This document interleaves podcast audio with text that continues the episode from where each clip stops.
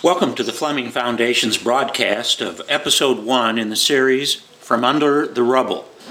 My name is Jim Easton, and I'm speaking with Dr. Thomas Fleming, President of the Fleming Foundation. The Confederate flag has been in the news quite a bit lately after a mentally disturbed young man shot and killed nine black people in a Charleston church the South Carolina legislature has voted to remove the flag from the state grounds.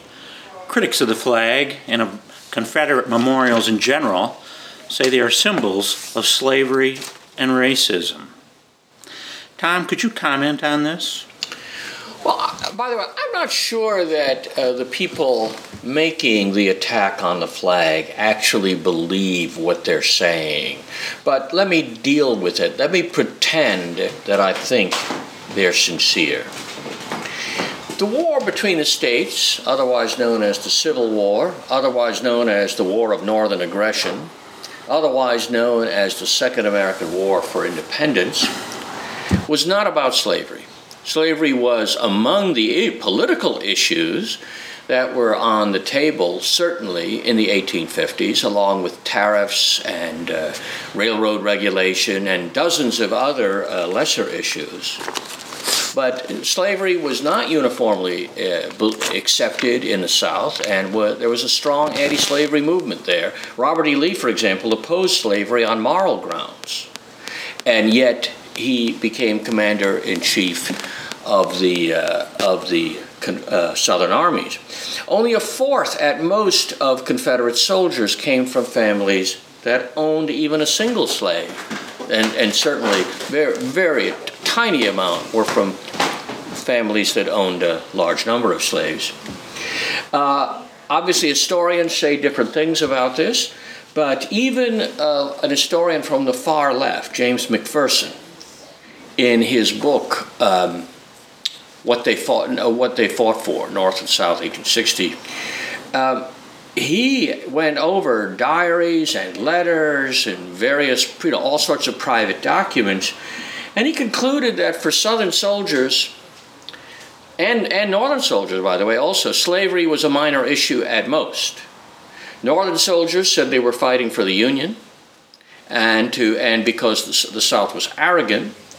Southern soldiers, in letters and diaries, say they were defending their homes, their states, and above all, they were defending the women of their family from an invader who they believed would subjugate their states overthrow the Constitution, pillage their homes, and rape their women.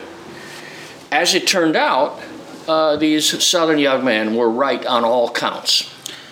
Are you saying that Union troops were uh, engaged in rape? Well, first of all, all soldiers, unfortunately, during wartime uh, are engaged in rape. Uh, Southern soldiers actually have a very fine record uh, on this. But Northern soldiers, um, first of all, systematically raped black women that they came into contact with. They did not treat them as human beings with a moral life. And this is a very serious problem which only a few black historians are willing to go into. But yes, there were also many, many cases of outrages against uh, white women in the South by Union soldiers. The commander in, uh, in uh, in Louisiana actually came out with a general order saying that any Southern woman who failed to treat the Union with respect, she herself would be treated like a woman of the streets plying her trade. I mean, this was this was an open invitation to rape, and none other than uh, Lord Palmerston, the uh, the foreign secretary in England, one of the most distinguished English politicians of his day, said that it made him ashamed to be an Anglo-Saxon, to think that people that uh, one of his own people could behave this way. In uh, in uh, Athens, Alabama, a Russian emigrant, former commander of Cossack troops, described in detail to his men what they what he what they would do when they took a town. And when they took Athens, Alabama, they looted, burned, and they raped every woman they could get their hands on. He was later court martialed, and the commander uh, of the court martial pronounced him guilty. But later on, uh, under political pressure, Lincoln overturned the, the sentence and promoted the general. the colonel to, to a general's rank. So, yes, I'm saying that rape was permitted and in Sherman's army encouraged. So, this is all a side issue, but my, my point is the general point is that really the war, as experienced by people who fought under the Confederate flag, the war had almost nothing to do with slavery. One of the problems that uh, we see raised by the left is that that the Confederate flag has been used by the Ku Klux Klan and and by Nazis uh, in in contemporary America. Yeah, and you even you also hear uh, stories that uh, ultra right wing Nazi movements in Europe uh, waved the uh, waved the Confederate flag. This is, uh, by the way, that last charge, which I've seen in the press lately, is simply not true. During the um, during the liberation of Eastern Europe from the Soviet Empire, uh, the Czechs, the Poles, all of these oppressed peoples flew the Confederate flag in their marches to show that they believed in liberty, because that is no, around the world, that's what the flag stands for a people that want to be free and their freedom has been taken away from them. Uh, of course, uh, these uh, disgusting groups like the Klan and the Nazi Party have used the flag, but more frequently in Nazi and uh, Klan demonstrations, they used the Stars and Stripes. In fa- and the Stars and Stripes is the flag that flew over the United States when the slave trade was going. The Stars and Stripes flew over the uh, for, from uh, 1776 to 18. Uh, 65, all those years of slavery. The Stars and Stripes flew over the country that practiced segregation and Jim Crow. The, the Confederate flag, only four plus years, was in existence. So if people are going to complain that the, that the Confederate flag is a flag of slavery and racism, they had best move on to the Stars and Stripes. And by the way, uh, I believe very, very strongly that they will. The um, even the cross, you know, the Klansmen and, and uh, Nazis also used the Christian cross as a symbol. In fact, all all these uh, even neo-pagan white racist groups, these gangs in prisons, they also used the cross. So the fact that somebody uses a sim- misuses a symbol to make it a sign of hate, that has nothing to do with the actual meaning of the symbol or uh, uh, in its original phase or, or today. I, I, I, saw an opinion poll that said some, that something like 75% of the white people in the United States, when asked, say that they believe the Confederate flag, this is North and South, Confederate flags are a symbol of Southern pride in their history, not a symbol of racism. Now, so uh, really, this is a completely bogus issue. Well, if it isn't an issue of slavery or racism, what is it? Well, I think, first of all, the really offensive aspect of Southern flags, and because you know there are many flags. Uh, there, there's the the the battle flag, which is um, normally what, what you see people holding, but there are also the national flags, which are much less recognizable. But the bad thing about the battle flag is, of course, it includes the St. Andrew's Cross, which is the Scottish cross. And we live in a country where it's beginning to be more like an Islamic state, where Christian symbols have to be uh, relegated to churches or museums, but they cannot be shown in public. I think one of the most deeply offensive things to leftists in America about the Confederate flag is the, is the presence of the cross on it. So, is this campaign to eliminate the flag really just another uh, aspect of the war on Christianity? Well, that's certainly part of the story but it's also part of a campaign to obliterate all of the traditions, uh, not just of America, but all European traditions. The traditions of the, how, how we treat women, the traditions of, by which parents have a responsibility for their children. Uh, the, our understanding of our history, our connections to the ancient classics of the medieval Christian world, our, our, as all of this, all of this is being made war on in our school systems, in our universities, and, uh, and in the media. So the attempt to get rid of the cross and the, the war on Christian symbols and the war on Southern symbols are all part of this larger campaign to eliminate our sense of identity as a people, as Americans, as European Americans, as Christian Americans, and to, to make us forget who we are or at least once were. So you see these attacks as as not an attack on the South, but as a wider attack on Western and Christian institutions? Yes, it's both, though. It's both. Uh, obviously, there is this wider context of, uh, of uh, iconoclasm, you know, in which in which all early American heroes are turned out to be patriarchal, racists, and and uh, bigots and anti-Semites. Whatever the current, before long, we'll, we'll complain that they rode horses and ate meat uh, as as the war continues, or they refuse to marry their brother you know, because there's, there's always a new bigotry to worry about. But it's also true that this is aimed specifically at a certain people. This is a continuation of Under the Rubble, Episode 1, picking up uh, approximately 10 minutes into the conversation. So, the attack on the Confederate monuments is not just attacking the South, but in a wider aspect is also attacking Western and Christian institutions? Well, that is true, uh, absolutely. And uh, it's part of a, a, a general programmed assault on all the institutions and traditions of the Christian West.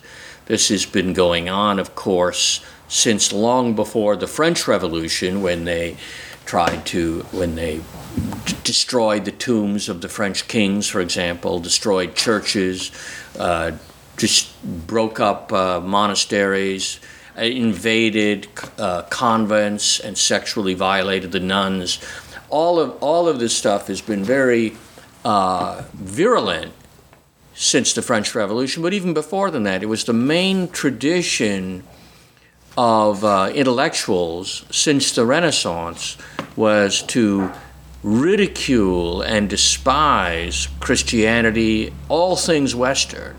And there are, there are any number of books, very famous books written by people like um, Montaigne, Montesquieu, Voltaire. it's strange how many of them are French but basically in which a wise Muslim or Chinese or uh, cannibal from the New World comes to Europe and and uh, laughs at their funny customs and shows how superior his own way of life is. Well, we've we've had 300 years of this now, and and the attack on the Confederate flag and on Southern symbols has to be seen in that context. It is also true that, that it has a specific object, and that specific object is the South and its traditions. Uh, why is the South so hated? Is it just because they lost a war? Is it just because they had slaves? Or is it uh, that in 1860 the South was, in, was conservative, Christian, traditional? I was once giving a, a talk on uh, some aspect of Balkan history. I was in Montenegro at a monastery. And uh, after I'd given my talk, one of the a young monk who was actually in charge of the recording of it, the young monk stood up and said, with a very heavy Serbian accent, he said, Isn't it true, Dr. Fleming, that your war between the states, your civil war, was really a war between Trinitarian, conservative, God fearing men in the South and Unitarian deists in the North. And I said, Well, you're absolutely right, but not one American in 10,000 understands that aspect of the conflict. And by the way, that monk is now a bishop, so uh, you, you don't get punished in the Serbian Orthodox Church for speaking the truth. Um, so, this war against the South, the South is seen as sort of the spear carrier, the, the banner, the Confederate flag is the banner under which people who love traditions and liberties and the traditional family and, and traditional civilization and, and, and, uh, and are willing to fight for Christianity, the South, that's what the South represents, and that's a main reason why it has to be eliminated. Now, the South is not the first culture, the first country, or the first uh, ethnic group in Europe to receive this sort of treatment. To, just to take two very prominent cases, the Irish and the Scots. In 18th century Scotland, after the uh, defeat of the Jacobite uprising of 1745, when they wanted to put the Stuarts back on the throne, the English came in and they outlawed the wearing of kilts, the wearing of the, the, the, the, the plaid, carrying certain swords. They outlawed, um, they proscribed certain clans like the MacGregors. Well, the MacGregors were a bunch of thieving rascals. Uh, I'm told that my, uh, my father's mother's people were named Smith. And I was told that they were uh, originally McFarlanes and the McFarlands were also thieving rascals like the MacGregors, but they, they had supported the uh, Bonnie Prince Charlie and they had risen up against the Germans on the throne in London. But so, and their, their very name was out. It was illegal to be a McFarland, illegal to be a MacGregor. So the whole, the, the traditions of the Scottish Highlands in particular were outlawed. In Ireland, uh, in the at the, uh, the, the, a war had been made on Irish on Irish the church and its symbols for a long time, but after the uprising in the late 1790s, 1798, which was largely a Protestant rebellion, by the way, Catholics reluctantly took part, but the, the leadership was uh, was uh, Protestant. After that uprising. Uh, all sorts of uh, Irish traditions, including wearing the color green, were outlawed.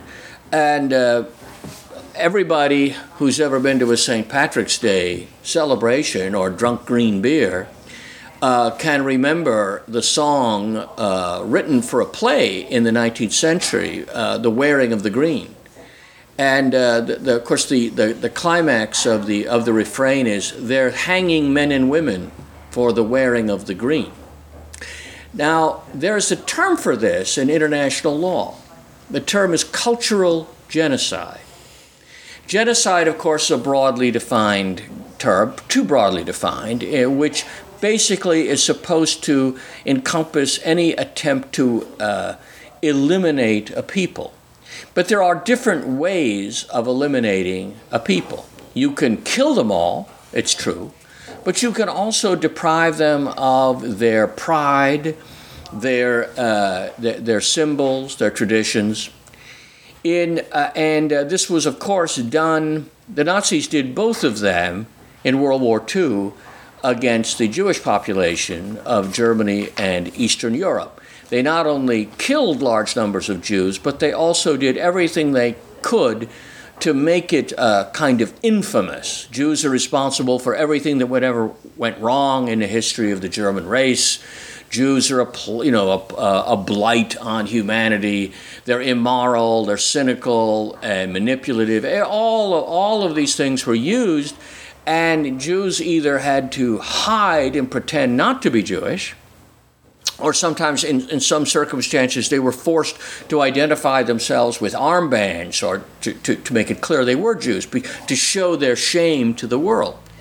Well, a very similar treatment is being given Southerners today. That is, people who are proud of Robert E. Lee or want to go to the Stone Mountain Confederate Memorial in uh, not, not far from Atlanta, people who put Confederate flag decals uh, on their pickup truck or, or fly the flag are being insulted and attacked. For example, there's a gang that a, game now being played. It's not a very funny game by uh, black teenagers and young men.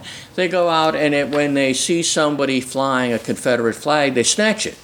Now, this, of course, is theft. Some of these flags can be worth hundreds of dollars, and uh, but it's but it's treated as a prank, as a game, because anything that represents the South is fair game. Back in, uh, I think, 1996, uh, Michael Hill of the League of the South and I were asked to write a piece for the Washington Post on the upsurge in Southern patriotism that was taking place then, and is, by the way, still taking place. And uh, they gave it the ridiculous title, The New Dixie Manifesto. But in that piece, I argued strongly that the war against Southern symbols, this is 20 years ago, that the war against Southern symbols constituted, it fulfilled the, the requirements for cultural genocide.